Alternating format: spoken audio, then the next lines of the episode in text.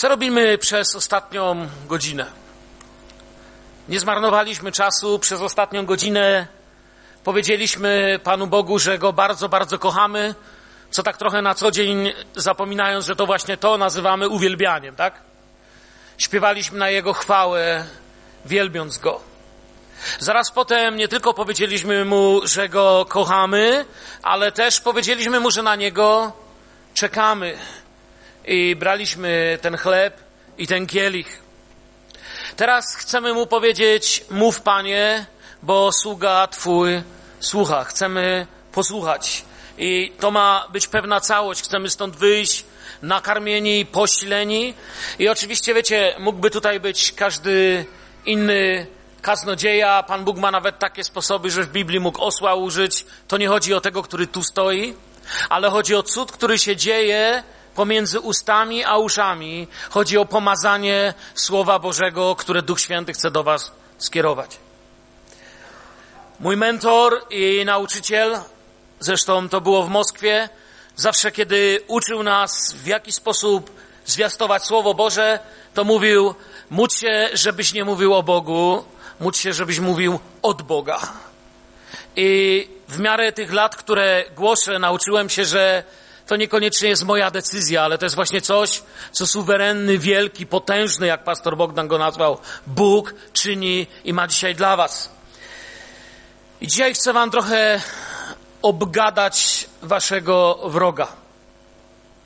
Chcę powiedzieć o wrogu, który jest Twoim wrogiem.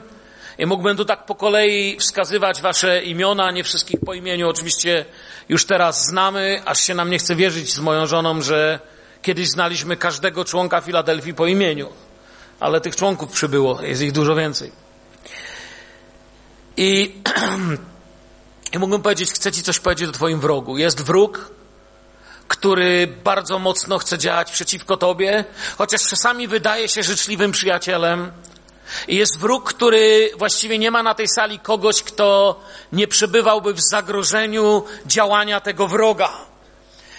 Gdzie ludzie mówią dzisiaj wiele o końcu świata, o kosmitach, o tym, że cywilizacja się kończy i tak dalej. Coś tam w tym może być prawda, coś nie, coś jest polityczne, coś wydaje się ludziom, że jest bardzo apokaliptyczne i tak dalej.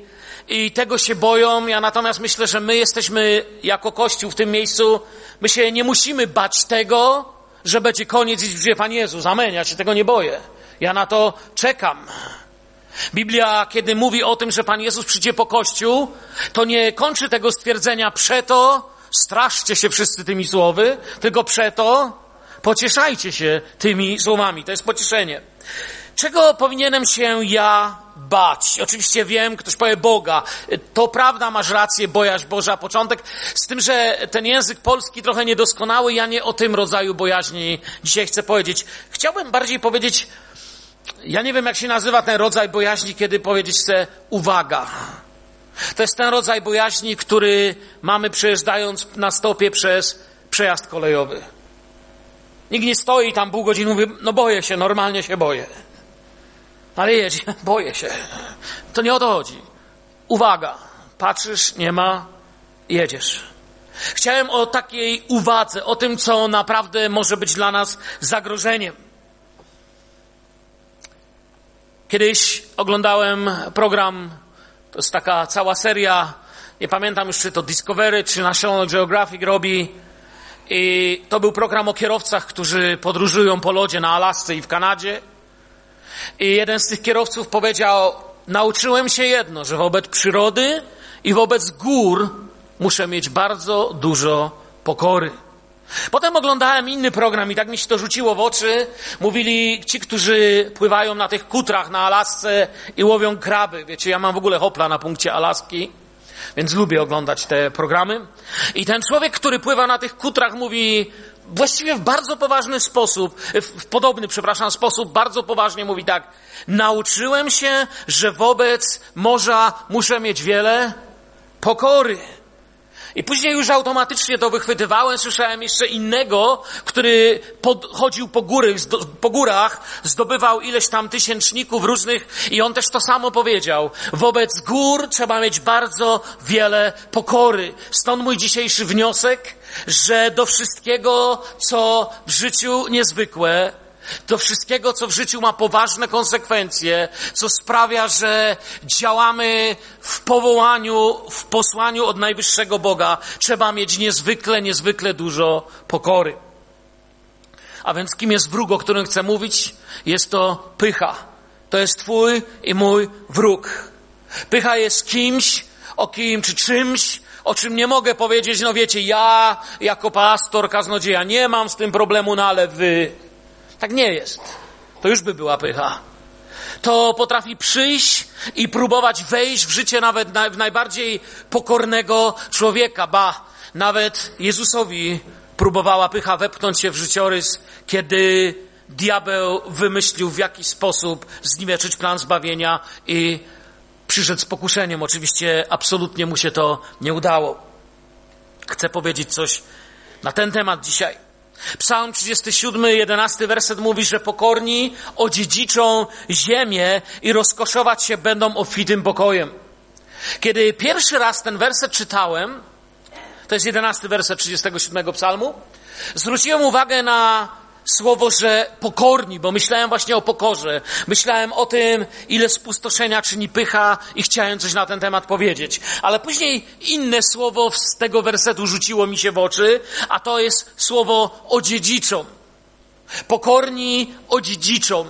Dziedzictwo nie jest zasługą, dziedzictwo, dziedzictwo wskazuje na to, kim się jest. Dziedziczę, bo jestem dziedzicem. A więc jest to coś, co uczynił Bóg, pokorni odziedziczą ziemię. Czyli Bóg obiecuje coś dobrego dla tych, którzy są Jego. Nie tych, którzy coś zrobili, są Jego, On im to daje. Oni dziedziczą. Oni tego nie zdobyli, nie zrobili, nie zasłużyli dziedziczą. Pokora, dziedzictwo. Idźmy dalej. Sofoniarz to jest niezwykły prorok. Wiecie, kiedy go pierwszy raz czytałem, to zaraz zaczyna bardzo optymistycznie. Już drugi werset Sofoniasza to jest, że Pan mówi, że wszystko zmiotę z powierzchni ziemi.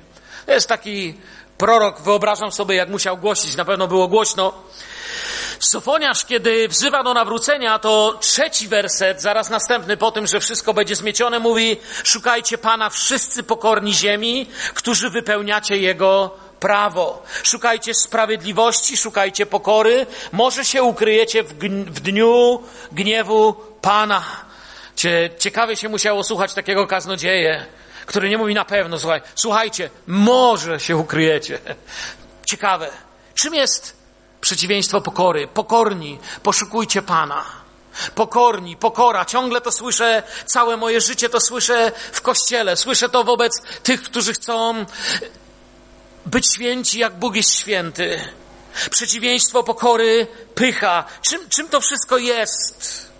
Bo, bo pycha jest wielkim problemem człowieka jest tym większym problemem, im mniej relacji z Panem Bogiem jest w jego życiu. Dlatego jest tak zabójcza dzisiaj i tak wiele niszczy. Wystarczy włączyć wiadomości, popatrzeć na wypowiedzi polityków. Nie ma znaczenia z której opcji. Widać po prostu, że gdyby ktoś dziobnął szpileczką, to strzeliłby taki polityk z tej pychy. Jest tak nadęty. Pycha niszczy wszystko wokół. Wielcy ludzie ludzie nauki, ludzie poezji. Można by było spędzić teraz pół nabożeństwa na czytaniu tylko samych cytatów. Ja wam przeczytam dwa cytaty, które sobie przypisałem. Jeden to Pascal. Poznanie Boga bez poznania naszego ubóstwa budzi pychę.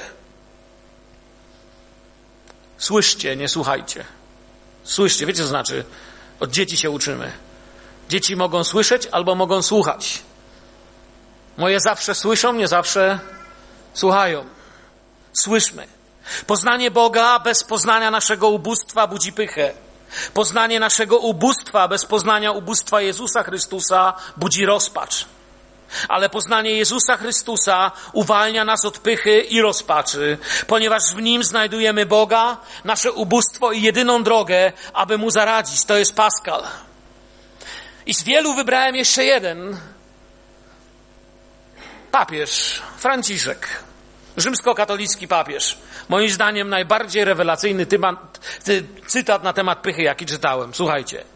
Popatrzcie na Pawia. Jaki jest piękny z przodu, ale jeśli zrobicie parę kroków i popatrzycie z tyłu, dostrzegacie rzeczywistość. Papież Franciszek. Watykan Insider, przypisane. Przyznacie, genialne. Biblia mówi na temat pychy w ten sposób. I to jest najważniejsze, co mówi Biblia.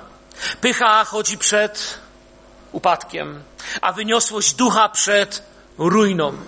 Dzisiaj oglądamy na świecie ruinę i upadek i ludzie się pytają, skąd to się bierze. Bóg mówi, ja wiem, my mówimy, poczekaj z twoją opinią, a więc wróćmy do tematu, skąd to się bierze.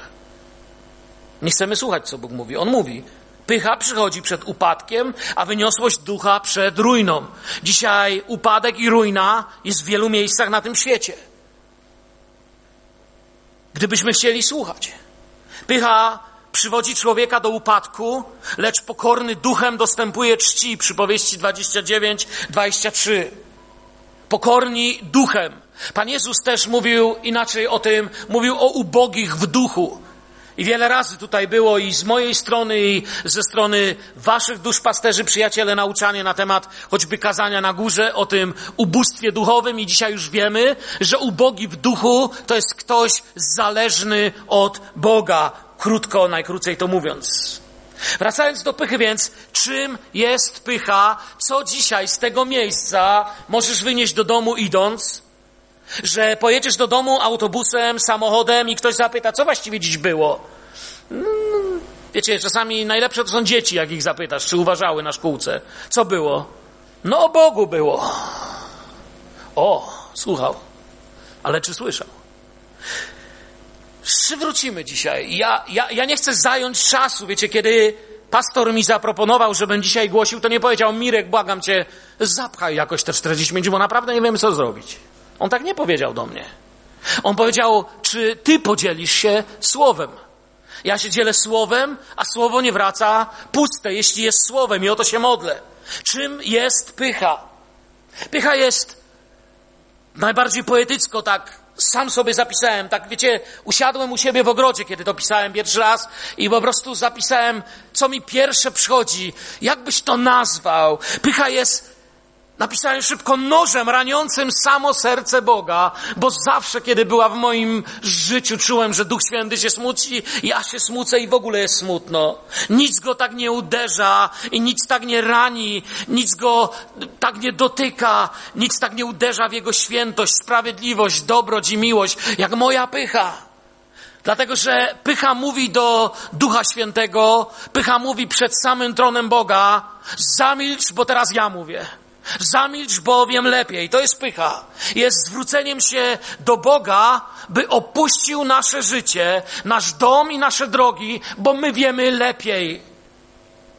Jest złamaniem wszystkich dziesięciu przykazań Mojżesza. Jest złamaniem wszystkich ponad 600 przykazań judaizmu. Jest złamaniem przykazania miłości Boga i bliźniego. Pycha mówi do Boga, wynoś się, milcz, nie mów, ja wiem. Jeśli chcesz, możesz mnie słuchać. W życiu pyszałka najczęstszym słowem jest słowo, wszyscy o tym wiedzą, greckiego ja. Ja. W historii Kościoła już naprawdę od XIV wieku w historii Kościoła została uznana za tak zwany pierwszy grzech główny. Myślę, że to jest w ogóle ciekawy pomysł na całe nauczanie. To określenie grzechy główne, siedem grzechów głównych wynikło z tego, że patrzono na świętość Bożą, na Boże błogosławieństwa. Wiemy, że grzechy główne to jest właśnie pierwszy pycha, chciwość, nieczystość, zazdrość, nieumiarkowanie, gniew i lenistwo. Nieprzypadkowo jest pierwsza, dlatego że sprzeciwia się też pierwszemu przykazaniu, jest potrzebna, żeby stały się inne jest przeciwieństwem pierwszego błogosławieństwa, błogosławieni ubodzy w duchu. Pozwala, by inne grzechy były dokonywane boleśniej i mocniej wobec Boga i bliźniego. Pierwsze przykazanie mówi, pierwsze przykazanie jest to, to jest to sławne Szma Izraela Dona Elohim. Pierwsze mówi tak, słuchaj Izraelu, Pan Bóg nasz, Pan jeden jest, Będziesz wtedy miłował Pana Boga swego z całego serca swego i z całej duszy swojej, z całej myśli swojej i z całej siły swojej. To jest ta interpretacja Pana Jezusa z Ewangelii Marka, najlepsza jaka może być. Pycha sprawi, że w sercu nie będzie miejsca na to z całej, ze wszystkich sił, z całej duszy, z całego serca. Nie będzie na te rzeczy miejsca, bo wszystko, co ma uczestniczyć w tej miłości, to, to całe, całe jest zajęte, bo pycha zajmuje wszystko. Myśli skupione są na ja, na ego. Ego jest Bogiem, któremu służą zmysły, z których mamy miłować Pana Boga, słowa, plany, wszystkie siły. A więc pycha, nie wiem czy pamiętacie taką małą książeczkę wydawaną dawniej przez organizację misyjną Josha McDowella Cztery Prawdy Duchowego Życia. To było dla mnie właściwie w moim życiu jedno z pierwszych kontaktów z Ewangelią. I tam był taki rysunek w takim kółeczku i było napisane, to kółeczko to twoje życie, a na środku było krzesełko, tron. I tam pisało, twój problem jest taki, że na tronie twojego życia siedzi twoje ja. I, I była narysowana pięknie ta różnica między nawróceniem i trwaniem w starym życiu, że u nawróconego człowieka na tym tronie nie ma już ja. Ja jest pod tronem. Na tronie jest Jezus. I wtedy możesz z całego serca, z całej myśli, ze wszystkich swych sił miłować Pana. Pycha jest właśnie dlatego niebezpieczna. I doszliśmy tu do tego najgorszego, co mogę teraz o pysze powiedzieć. A jest, uwierzcie, problemem każdego z nas na tej sali już samo powiedziane, że akurat mnie to nie dotyczy, byłoby tylko sygnałem, że właśnie cię dotyczy. Pycha czyni z człowieka Bożego przeciwnika, stawiając go po stronie diabła. I to jest w niej najgorsze. Biblia mówi nam w Jakuba 4,6, że Bóg pysznym się co? Przeciwstawia. Ludzie, jak wy znacie Biblię, nie wiem po co jeszcze głoszę tu. Pięknie. I to jest to, zobaczcie, odżyło was to. My to wiemy. Bóg się pysznym przeciwstawia. A jeśli się przeciwstawia, to jest przeciwnik, tak czy nie? To, to no, przyjaciel się nie przeciwstawia. A pokornym łaskę daje. Szok jaki werset. Tylko te same słowa, gdybyśmy powtarzali teraz tak używając tego modlitewnego sposobu czytania Słowa Bożego, czyli zastanawiali się w ciszy przed Bogiem nad każdym z słów, już nas doprowadzą do wielu rzeczy. Piotr powtarza to samo, właściwie dodając, wszyscy zaś przyobleczcie się w szatę pokory względem siebie, gdyż Bóg pysznym się sprzeciwia, a pokornym łaskę daje. W tym samym duchu, ta sama nauka. Pycha wyrasta pierwsza, Pycha przychodzi przed upadkiem i przed ruiną, a więc żeby mógł przyjść upadek i ruina, musi przyjść. Wyrasta jako pierwsza z ojca grzechu, którym jest kłamstwo. Ojcem grzechu jest diabeł, diabeł jest ojcem kłamstwa. Dokładniej. Kłamstwo to najbardziej teologicznie i biblijnie mówiąc, kłamstwo to nasienie diabła. Jeśli człowiek współżyje, używając tu takiego języka, który może nie wszystkim się spodoba, z diabłem, to kłamie, bo kłamstwo to jest coś, co jest nasieniem diabelskim. Ojcem kłamstwa jest diabeł. Aby kłamstwo począć, potrzebny jest jego ojciec. I dlatego kłamstwo jest taką obrzydliwością przed Bogiem. Kłamstwo to jest to nasienie diabła. Jeśli mu się uda to nasionko posiać, to pierwsza, pierwsze, co się w ogóle pojawia z tego nasienia, to jest pycha właśnie. Pycha jest kłamstwem o Bogu. Kłamstwo i pycha zawsze są potrzebne. Nie ma grzechu, żeby nie uczestniczyły. Pycha jest kłamstwem o Bogu i o człowieku, które zagarnia całe jego życie jak chwasty pole. W złym dniu nie ma z czego rządzić. W złym dniu nie ma się jak bronić. W dniu głodu nie ma się z czego pożywić. W dniu rozpaczy nie ma się czym pocieszyć. Same chwasty. I to jest to miejsce, kiedy stajemy i mówimy, jestem może nawet po teologii Jestem może nawet kimś, kto przeczytał tysiące książek i wysłuchał tony kazań i nagle się okazujemy, że same chwasty, nie ma się czego chwycić, bo nie ma tej relacji intymnej z Panem. Pycha jest ugruntowana na kłamstwie o Bogu i o Tobie, i o mnie, i o nas. I dlatego pycha zamyka dialog z Bogiem. Pycha mówi do niego: Nie macie. Dla mnie Ciebie nie ma. Co to znaczy? Czasami czytamy, że głupi w sercu swoim nie ma Boga. To nie jest deklaracja ateizmu. To jest deklaracja nie macie dla mnie. Twoich prawd nie ma dla mnie. To, co robię, nie widzisz i w związku z tym, co robię, nie możesz nic zrobić. To jest to, co mówi głupiec. To jest jej trujący jad. Nie macie. Ona sprawia, że Wiecie, dlaczego pycha sprawia, że Boga nie ma, że ona mówi mu nie macie? Ponieważ człowiek pyszny Boga tak naprawdę w ogóle nie potrzebuje. Przecież on ma siebie. Mówiąc językiem starotestamentowych proroków, nie potrzebowaliście Boga, bo wy macie Egipt, polegaliście na Egipcie, polegaliście na złocie, na koniach i na rydwanach. Pyszałek nie potrzebuje Boga, dla niego go nie ma. To jest tutaj ten jad pychy. Dlatego pycha też bardzo lubi pozytywne wiadomości. Nie tylko negatywne. Nie muszą być oparte na prawdzie, ale ona musi się dobrze czuć. I widzicie, to dotyczy mnie i ciebie, przyjacielu. Bardzo łatwo stać się głupcem, który to mówi, gdy pycha nas zagarnie. Serce głupca i pyszałka jest takie samo. Nie ma w nim miejsca na Boga. I to jest ważne, żeby było miejsce na wszystkie Boże plany, Bożą wolę i Boże prowadzenie w Twoim i moim życiu. Amen. I dlatego mówię, jaka straszna jest pycha. Nie chcę robić miny kaznodziei, który stoi za kazalnicą grzmi, jaka pycha jest zła, ale oczywiście jemu to nie grozi, tylko niektórym tutaj. Nie niektórym, każdemu z nas. Bez pokory nie da się nigdzie z pychy wyrwać.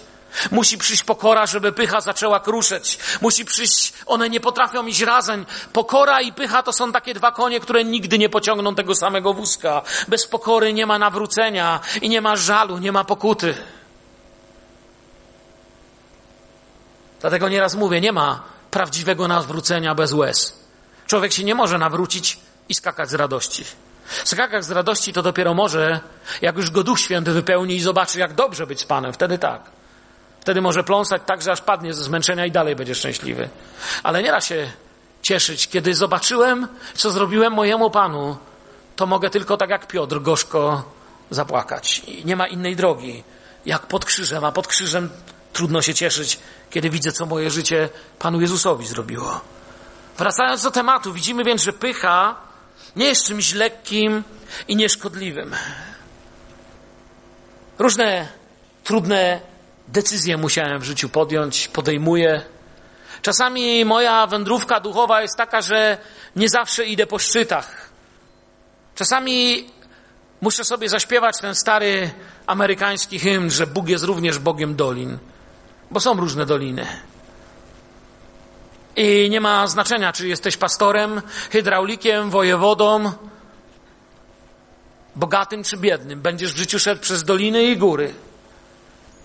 I bardzo ważne jest zachować swoje serce w tej relacji i zobaczyć, że w tym wszystkim nie szkodzi ci to, że idziesz w dolinie i nie szkodzi ci to, że idziesz w górze. Może ci zaszkodzić to i mi może zaszkodzić to, kiedy nasze serca wzbija się w pychę i zaczynam myśleć, że, że wiem coś lepiej, że jestem lepszy niż mi się wyda, niż się Panu Bogu wydaje.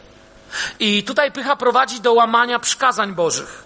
Wcześniej czy później, jak powiedziałem, pierwsza jest pycha i już stary kościół, da, tak jak mówię, od XIV wieku, nie mogę go nazwać wtedy już pierwszym kościołem, bo trudno tamten kościół nazwać pierwszym kościołem. To był kościół, który miał mnóstwo problemów i ci, co studiują historię, wiedzą o tym.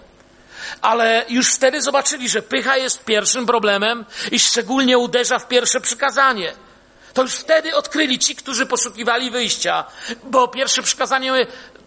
Jakie jest pierwsze przykazanie? Pamiętacie? Jakie? No, coś tam szemrają. Krótko mówiąc, pycha mówi tak: już nie ma Boga. Pan nie jest jedynym Bogiem. Jachwę nie jest aż taki jeden. Pyszałek sam sobie też pomaga. On mówi, no może Bóg ma rację, ale nie jest aż taki jedyny, nie jest pierwszy, nie, nie, nie jest taki wyjątkowy. Ja wiem lepiej. I wtedy zaczyna łamać dalsze. Zobaczcie, łamie drugie, bo zaczyna sobie czynić fałszywy obraz, może nie z drewna. Ale zaczyna się kłaniać fałszywemu Bogowi. Łamie trzecie, bo zaczyna nadaremnie używać imienia pańskiego. Może nie jako przerywnik przy przybijaniu gwoździ, ale używa go nadaremnie wtedy, kiedy sobie tłumaczy, jak bardzo to, co robi. Za tym Bóg stoi. My wiemy, że w historii Kościoła i po protestanckiej, i katolickiej stronie byli ludzie, którym się wydawało, że z imieniem Boga na ustach można używać miecza, bata, sznurów i więzień. To jest to miejsce. Potem łamie czwarte przykazanie i mówi, żadnych świętych dni nie będzie. Ważniejsze jest, co ja czuję, co ja robię. Potem łamie piąte, mówię, rodzice rodzicami. I tak dalej. Potem szóste. Wiecie, bo przykazania nie są czymś do wyuczenia się na pamięć. Czasami dzieciom się mówi nauczy, pierwsze, drugie, pytają na wyrywki. One są, one są westchnieniem Boga, one są wyrazem całego Bożego planu dla nas. One są bardzo proste. Bóg mówi do człowieka: Masz mnie, ja jestem Twoim jedynym Bogiem, nic innego nie potrzebujesz, dlatego sobie nie musisz niczego robić, budować i tak dalej, ale uważaj, nie traktuj mnie lekko, bo jestem święty. Lecz to nie znaczy, że nie masz do mnie przychodzić. Przychodź do mnie, miejmy wspólny dzień, bo każdy, kogo miłujemy, wymaga szczególnego dnia. Ja też jestem Bogiem życia, dlatego szanuj tych, których Ci dałem, przez których Ci dałem życie, ale w związku z tym, że życie jest święte, nie możesz tego życia zabierać. A dlatego, że nie możesz tego życia zabierać, to na tym się to nie kończy. Życie jest święte. Święci są ci, co je dali i święte jest życie. Ale nie tylko nie wystarczy, że życia nie możesz zabierać, nie możesz go też pomiatać, nie możesz cudzego ciała używać jak przedmiotu, dlatego nie cudzołóż.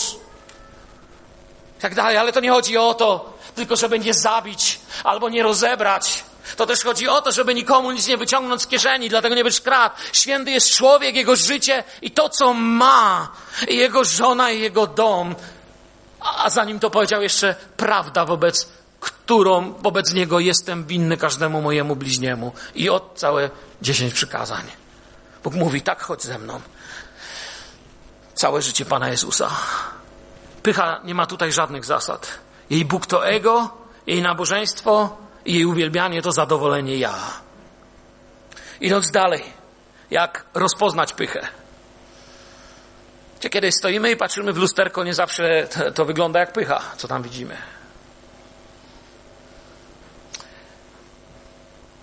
Pierwszym takim, ja nawet nie wiem jakiego słowa tu użyć, może kaznodzieje tutaj by lepsze znaleźli, ja użyję słowa owocem za ładne słowo dla pychy, ale, ale nie mam lepszego teraz. Tak objawem, o lepiej brzmi.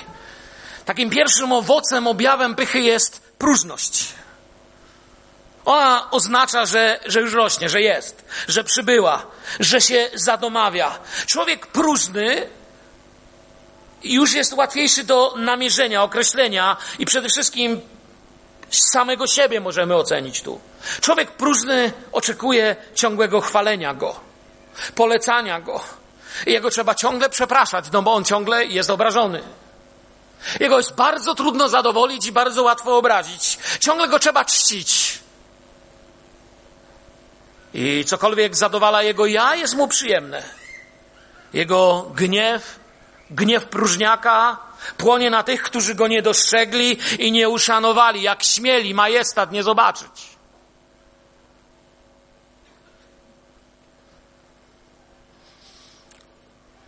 Cechą próżniactwa i pychy jest obrażalstwo. Obrażalstwo jest przywilejem króla.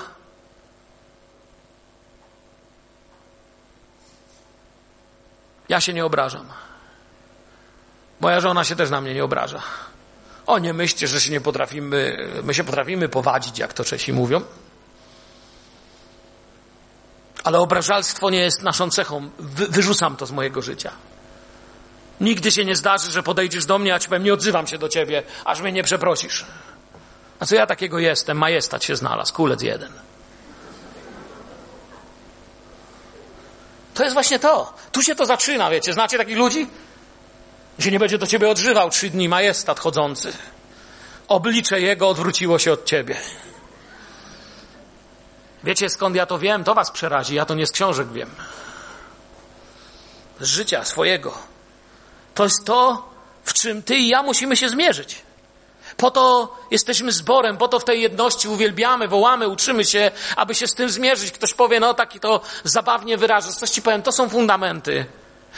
Wyobraźcie sobie zbór, w którym tylko to się nam udało na początek pokonać, że nie ma na sali nikogo, kto by coś miał przeciwko drugiemu i nikogo, kto by się jeden na drugiego obrażał. Tylko to, że się nam udało osiągnąć. Wyobraźcie sobie, gdzie jesteśmy.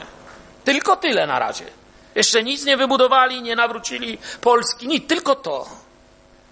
Wyobraźcie sobie dom, w którym się to uduje, uda je osiągnąć. Dla próżniaka dobro istnieje tylko po to, żeby je widzieli inni. Jak mówię, łatwo go obrazić, trudno zadowolić. Próżniak nie potrafi znaleźć zboru. Ja znam takich ludzi.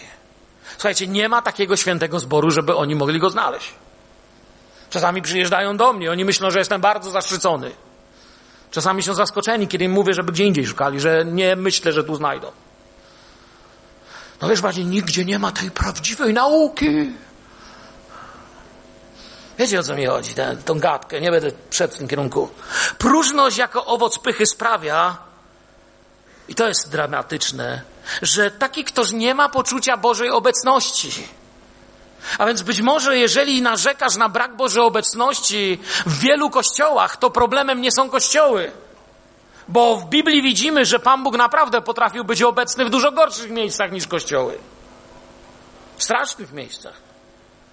Ale próżność i pycha nie czują Bożej obecności, dlatego próżniaka i pyszałka nie zadowala stwierdzenie Bóg widzi, bo jak ma widzieć, jak go dla niego nie ma, nie, nie interesuje. Już nie mówiąc o, to tak po polsku śmieszne brzmi, Bóg zapłać. Słyszeliście kiedyś takie coś? No mi ktoś kiedyś powiedział nawet, jeden mechanik, pan myśli, że co ja za Bóg zapłać robię? To jest to, nie? Bóg zapłać są obraźliwe dla człowieka pychy, no bo jak, jak mają nie być obraźliwe, jak on nie wierzy, że, że Bóg może w ogóle... Biblia mówi, że kto biednemu daje, ten pożycza Bogu. Ale tutaj ta postawa tego nie widzi. Przeciwną postawę miał Dawid, król Dawid, kiedy modlił się, Panie, posłuchajcie tych słów, Panie, nie wywyższa się serce moje i nie wynoszą się oczy moje. To jest to, dlaczego był tym, kim był. Ani nie chodzi mi o rzeczy zbyt wielkie i zbyt cudowne dla mnie. Panie, daj nam się dziś tego nauczyć. Amen. Pycha chce tego, co wywyższa. Rzeczy wielkich i cudownych dla siebie. Bo początkiem problemu jest tu fałszywy obraz Boga. Jak mówię, pierwsze przykazanie jest zrujnowane. Idąc dalej, bo, bo nie skończę do jutra. Drugim owocem pychy jest fałszywa pokuta. Żeby nie zajmować dużo czasu, wyjaśnię to w bardzo prosty sposób. Jest na tej planecie stworzenie, które najlepiej prezentuje, co znaczy fałszywa pokuta. Nazywa się krokodyl. Słyszeliście kiedyś takie wyrażenie krokodyle, co? Łzy. No właśnie, wszyscy znawcy teologii. Pięknie to jest, nie? Że tyle wiemy o życiu, możemy się uczyć więcej takie tak zwane krokodyle łzy. I kiedy przygotowywałem to słowo, zainteresowałem się, myślę, muszę znaleźć, skąd to się wzięło w ogóle te krokodyle łzy. No, z czegoś to jest. Ktoś to pierwszy powiedział. Gdzie w Afryce ludzie wiedzą, czym jest krokodyl. Ja do dziś pamiętam, kiedy głosiłem Słowo Boże w Malawi, pastor mnie zabrał na takie wzgórze i tam w dolinie, dolina, by wszystko było żółte, ale w dolinie było zielono i taka piękna, błękitna wstęga rzeki była z oddali. Jeszcze parę kilometrów było tam do tego. I ja mówię, o, my do niego pójdziemy nad rzekę. On, chłopie, ty widać, że nie jesteś stąd, ty byś tu dnia nie przeżył. Wiesz, tam nie możesz pójść. A czemu? U nas się chodzi nad rzekę, przecież nad Olzą się chodzi. On mówi, zanim byś do tej rzeki doszedł, to to niebieskie, co widzisz, to jest tylko ta woda, którą widzisz. Ona jest cztery bardziej, razy bardziej szersza w każdą stronę, ale to, po czym się poruszają hipopotamy i krokodyle, to pływa na wodzie. Wpadłbyś tam. A poza tym nawet byś tam nie doszedł, bo tam jest pełno krokodyli i zjedzą cię. I zaczęliśmy temat o krokodylach. Krokodyl, kiedy naje się dużo mięsa, bo krokodyl je rzadko, ale porządnie, pozbywa się nadmiaru soli i oczyszcza organizm, wypuszczając przez oczy to, co my nazywamy łzy. I czasem zaraz po zjedzeniu ofiary krokodyl leży i płacze. I widzicie, bo ktoś by myślał, no płacze nad tą antylopą czy sarenką. Nie. On jest taki, jak czasem my jesteśmy. Przepraszam, przepraszam. Hop kogoś. Jak mógł to ugryźć? No ale przepraszam. Wiecie o czym mówię? To są krokodyle łzy. A więc wracając do tematu, drugim owocem pychy jest fałszywa pokuta. Płacze, ale nie dlatego, że zranił Boga i Jego miłość. Ma żal do siebie. Jak mógł postąpić tak głupio, że się nie udało? To jest coś, czego się nauczyłem, byłem kapelanem więziennym. Ja po tym poznawałem więźniów, którzy już coś wiedzą o życiu i tych młodych, co jeszcze nic nie wiedzą. Bo jedni i drudzy żałowali. Tylko ci, którzy już coś wiedzieli o życiu w więzieniu, ciekawe, to była z reguły druga, trzecia, czwarta recydywa, oni już wiedzieli. I oni nie żałowali, że ich złapali, oni żałowali, że życie sobie przegrali. Ale ci młodzi, on żałował, ale on nie żałował to, co zrobił, on żałował, że źle to zrobił. Następnym razem go nie złapią, mówi. Pycha żałuje, ale z własnego bólu. Chętnie by nie popełniła tego błędu ponownie, teraz by zrobiła to bardziej podstępnie. I wielu ludzi, tak jak mówię, w takim stanie wychodzi z więzienia, nie są wcale zresocjalizowani. Wielu ludzi w takim stanie wychodzi z kościoła. I to jest koszmar. Że wyznaliśmy, bo nam się wydaje, że wyznać to powiedzieć. A jeśli chodzi o wyznanie grzechu, można by całą lekcję zrobić tego, jak głębokie jest to zagadnienie. Po trzecie, trzecim owocem pychy jest zasłużona sprawiedliwość.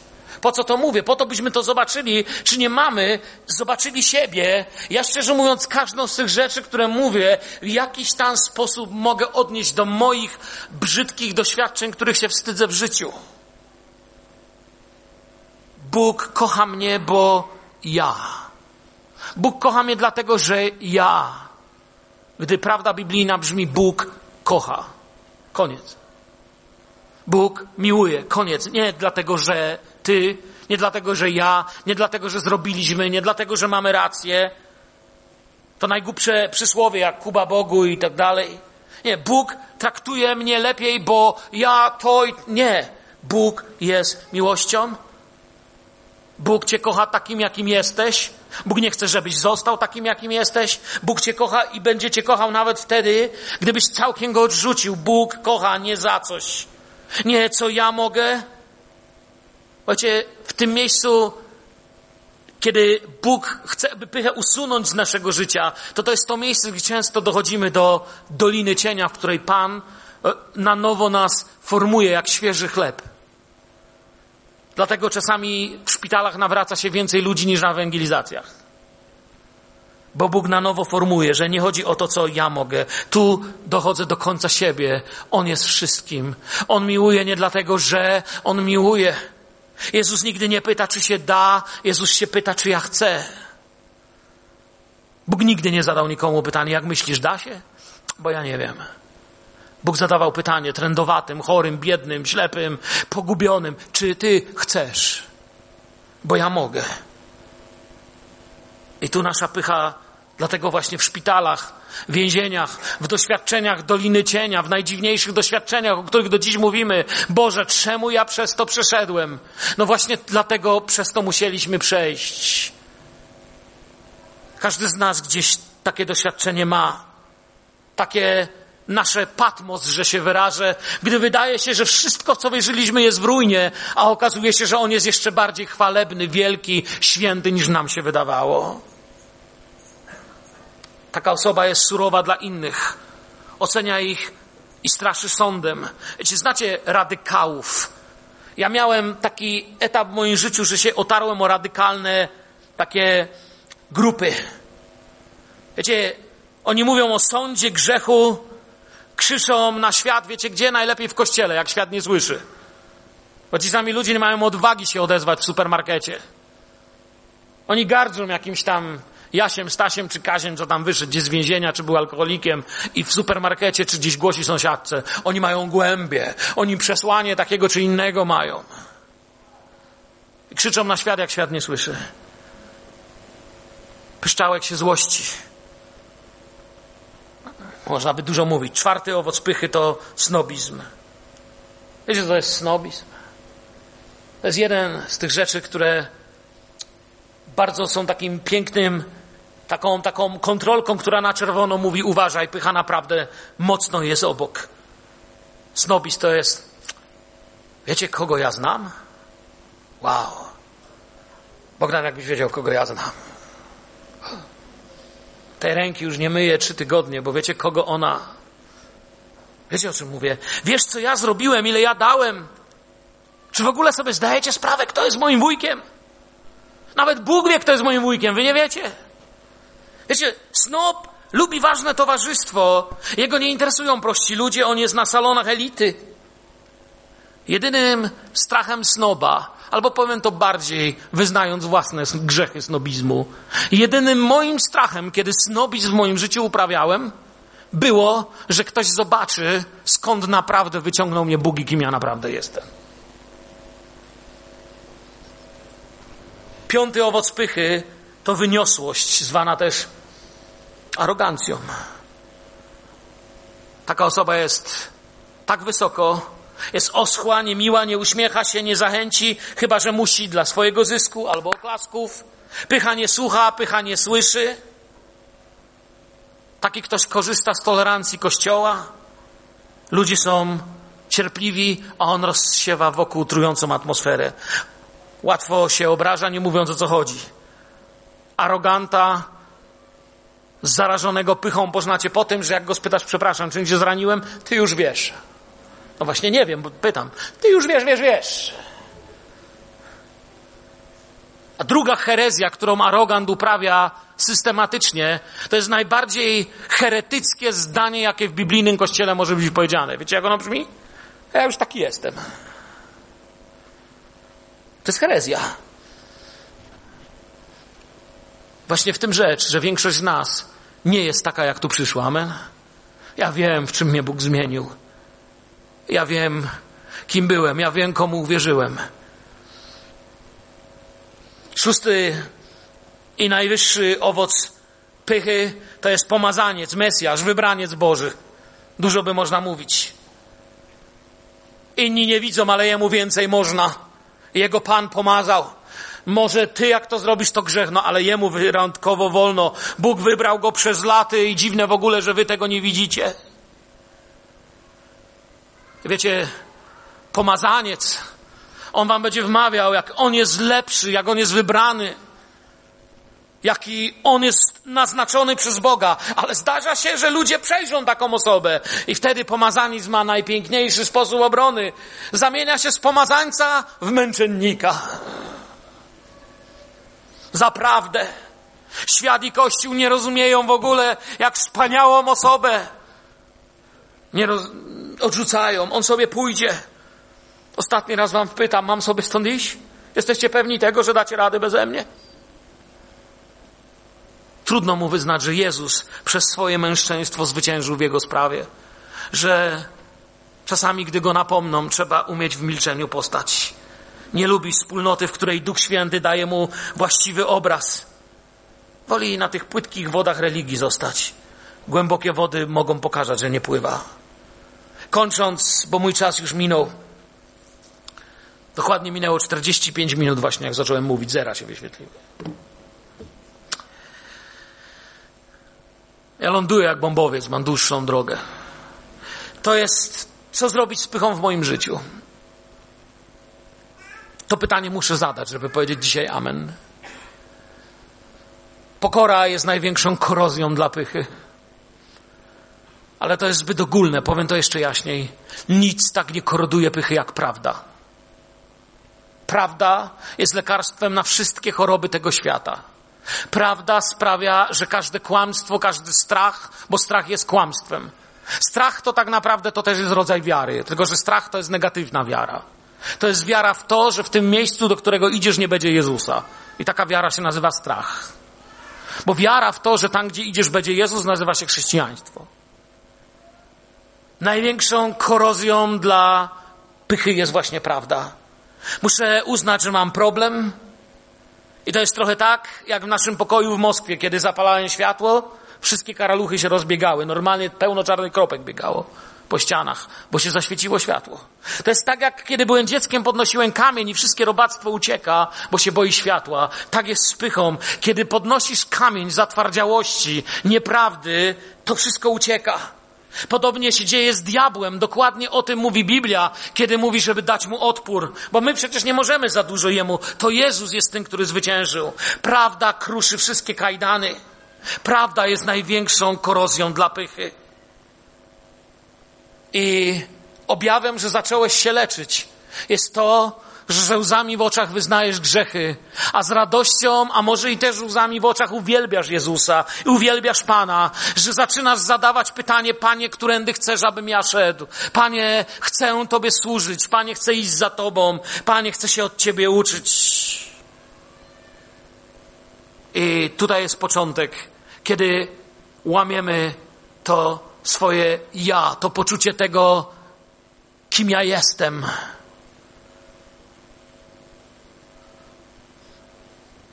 Może taki przykład w głębi Ukrainy. Zatrzymałem się, to był 93 rok. Byłem wtedy sam bez Gosi w drodze na Kaukaz. Dla uchodźców mieliśmy pomoc uchodźców żydowskich i pomoc dla kościoła na Kaukazie. I zatrzymałem się w tak biednym domu, tak biednej osoby, że w życiu jeszcze nie widziałem takiej biedy.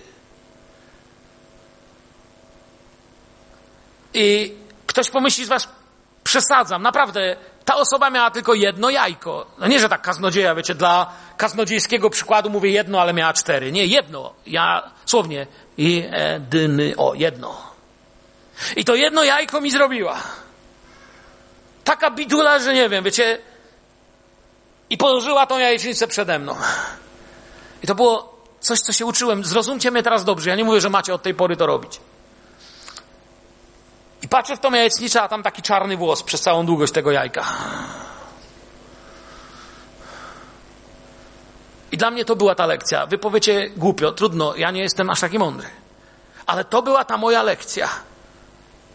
To początek czegoś, co mnie Bóg uczył, że tego talerza odepchnąć nie możesz że dostałeś przed sobą czystą miłość osoby, która stoi i pomimo swoich grubo ponad 80 lat cieszy się, że ty się cieszysz. Decyduje się nie mieć, żebyś ty mógł mieć. Tylko ten jej włos przez całą długość. I wyciągłem go, podziękowałem Bogu i zjadłem. I poczułem radość męczennika. A teraz już się możecie ze mnie śmiać to, co chcę powiedzieć, to nie, nie, nie chcę, że wiecie, nie wracajcie do domu i nie powiecie, dziś było kazanie, kaznodzieja mówił, że będzie kochanie włosy do jajecznicy dorzucała. To cię uczyni bardziej świętym. To nie jest to, co ja mówię. Usłyszcie moje serce, co mówię. Mówię, że są rzeczy, które się w nas muszą łamać. A teraz to powiem prościej. Zacznij wybierać dla siebie to, co gorsze, bo mi w tym ciągle źle idzie, a wam? Ja ciągle chcę sobie wybrać to, co lepsze. Lepsze pozycje na światłach do ruszania, lepszą pozycję na drodze, lepsze miejsce do siedzenia, lepszą porcję. Ostatnio nalewałem kawę i zobaczyłem, że dla żony wlałem kawę do niedomytego kubka. Że ona by nie widziała, jakbym jej zaniósł do góry. Ale sobie przypomniałem, czego uczę. I przelałem ją sobie. Ale z siebie męczennika robi, nie? Pierwszy objaw czego to było? Coś chcę powiedzieć. Zacznijmy brać drugie miejsce. Zacznijmy wybierać to, co gorsze. Pozwól komuś wejść w kolejkę. To też jest doświadczenie każdego dnia, kiedy też pisałem ten konspekt. To, to jest moje doświadczenie. Stoję sobie i trzymam rzeczy na stacji, chcę zapłacić za benzynę, a facet, przy którym wyglądam jak anorektyk, wchodzi z całą siłą, bo on jest pierwszy. I pierwsze coś we mnie bulgota, wiecie. I potem sobie myślę, jak trudno jest naprawdę żyć, bo kiedy próbuję żyć tym, co nauczam, to się czuję jak głupi. i usłyszysz ten krzyk diabelski, nie bądź głupi, walnij, popchnij, no chyba, że silniejszy, się cicho. Postanowiłem, że będę dziś głupi. I pośród dziesiątków głupich rzeczy zaczynasz robić pojedyncze rzeczy, które są mądre, a inni zaczynają widzieć, że kochasz Boga. Najlepszym orężem do walki z grzechem jest to, co jest mu przeciwne. Bądź drugi. Wybierz drugie miejsce. Wybierz milczeć. Ja się ciągle tego uczę. Czasami ludzie nie umie milczeć, żebyście mi pomogli czasami nie odezwać. Uczę się wziąć drugie miejsce. Chcę wam powiedzieć, co się dalej uczyć. Może się ludzie pośmieją, ale wiem, że końcem tego będzie moje podobieństwo do Pana, a On mnie nawiedzi mądrością i pomoże mi mądrze to rozegrać. Bo w tym życiu nie zawsze to wszystko tak jest.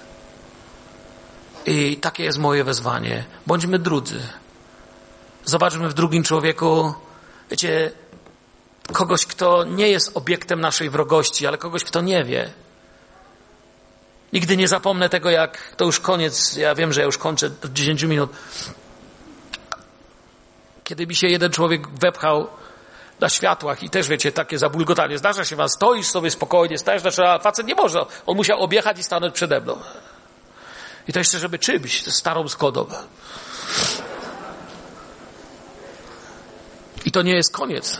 Kiedyś zaświeciło zielone, nie mógł ruszyć. Wracaliśmy z rodziną z zoo. To był Olomouc chyba, nie? Byliśmy w zoo. I wtedy powiedziałem do dzieci coś, co do dzisiaj. Ja mówię, wiecie co? Ja myślę, że ten człowiek w jedyny możliwy, znany sposób prosi, żebyśmy się o niego pomodlili. Chodźcie, pomodlimy się o tego faceta przed nami. I facet otrzymał modlitwę i doszedł w niebie. Pomodliliśmy się o niego i o jego żonę. Odkryliśmy, że nie muszę pchać, nie muszę się śpieszyć. Mogę być drugi, a zatem czas się pomodlić i pobłogosławić. I ciągle się tego uczę. Witajcie w szkole. Amen. Stańmy, podziękujmy Jezusowi. Ojej, ile ja bym wam jeszcze chciał powiedzieć. Panie Jezu, dziękujemy Tobie, że możemy się od Ciebie uczyć. Panie, proszę Cię, abyś wszelką moją słowną niedoskonałość w Twój doskonały sposób użył. Abyś, Panie, to słowo pomógł nam zastosować w życiu każdego z nas, bez względu na to, gdzie, kim i jak jesteśmy, Panie. Proszę Ciebie, pomóż Pomóż nam, Panie, odkrywać tą pokorę, tak jak ją nazywali, Panie, w pierwszym kościele jako klejnot świętych. Proszę Ciebie, Panie, pomóż nam odkrywać, że to jest Twój charakter i tym, Ty taki byłeś i my takimi chcemy być. Chcemy upodabniać się do Ciebie. Proszę Cię, posil dzisiaj w Twojej mądrości, w Twojej sile tych, którzy słuchali tego słowa. I daj nam wracać dziś do domu z taką radością, że dzisiaj jest pierwszy dzień, kiedy jeszcze mocniej będę naśladował Ciebie niż wcześniej. Dziękuję Tobie, Panie, za Twoją dobroć, łaskę i cierpliwość. Panie, tak Ci dziękuję za cierpliwość w naszym życiu. Wobec nas wyznajemy Ci, Panie, nasze to pchanie do przodu, tą niecierpliwość. To często że mamy się za lepszych. Panie, zwyczajnie mówimy Ci, wybacz, że nie kochamy Cię tak mocno, jak Ty byś tego chciał ale chcemy się uczyć. Idziemy za Tobą, Ojcze. Daj nam dziś taką radością nowych wyzwań wyjść z tego miejsca. O to Cię proszę w imieniu Jezusa. Amen.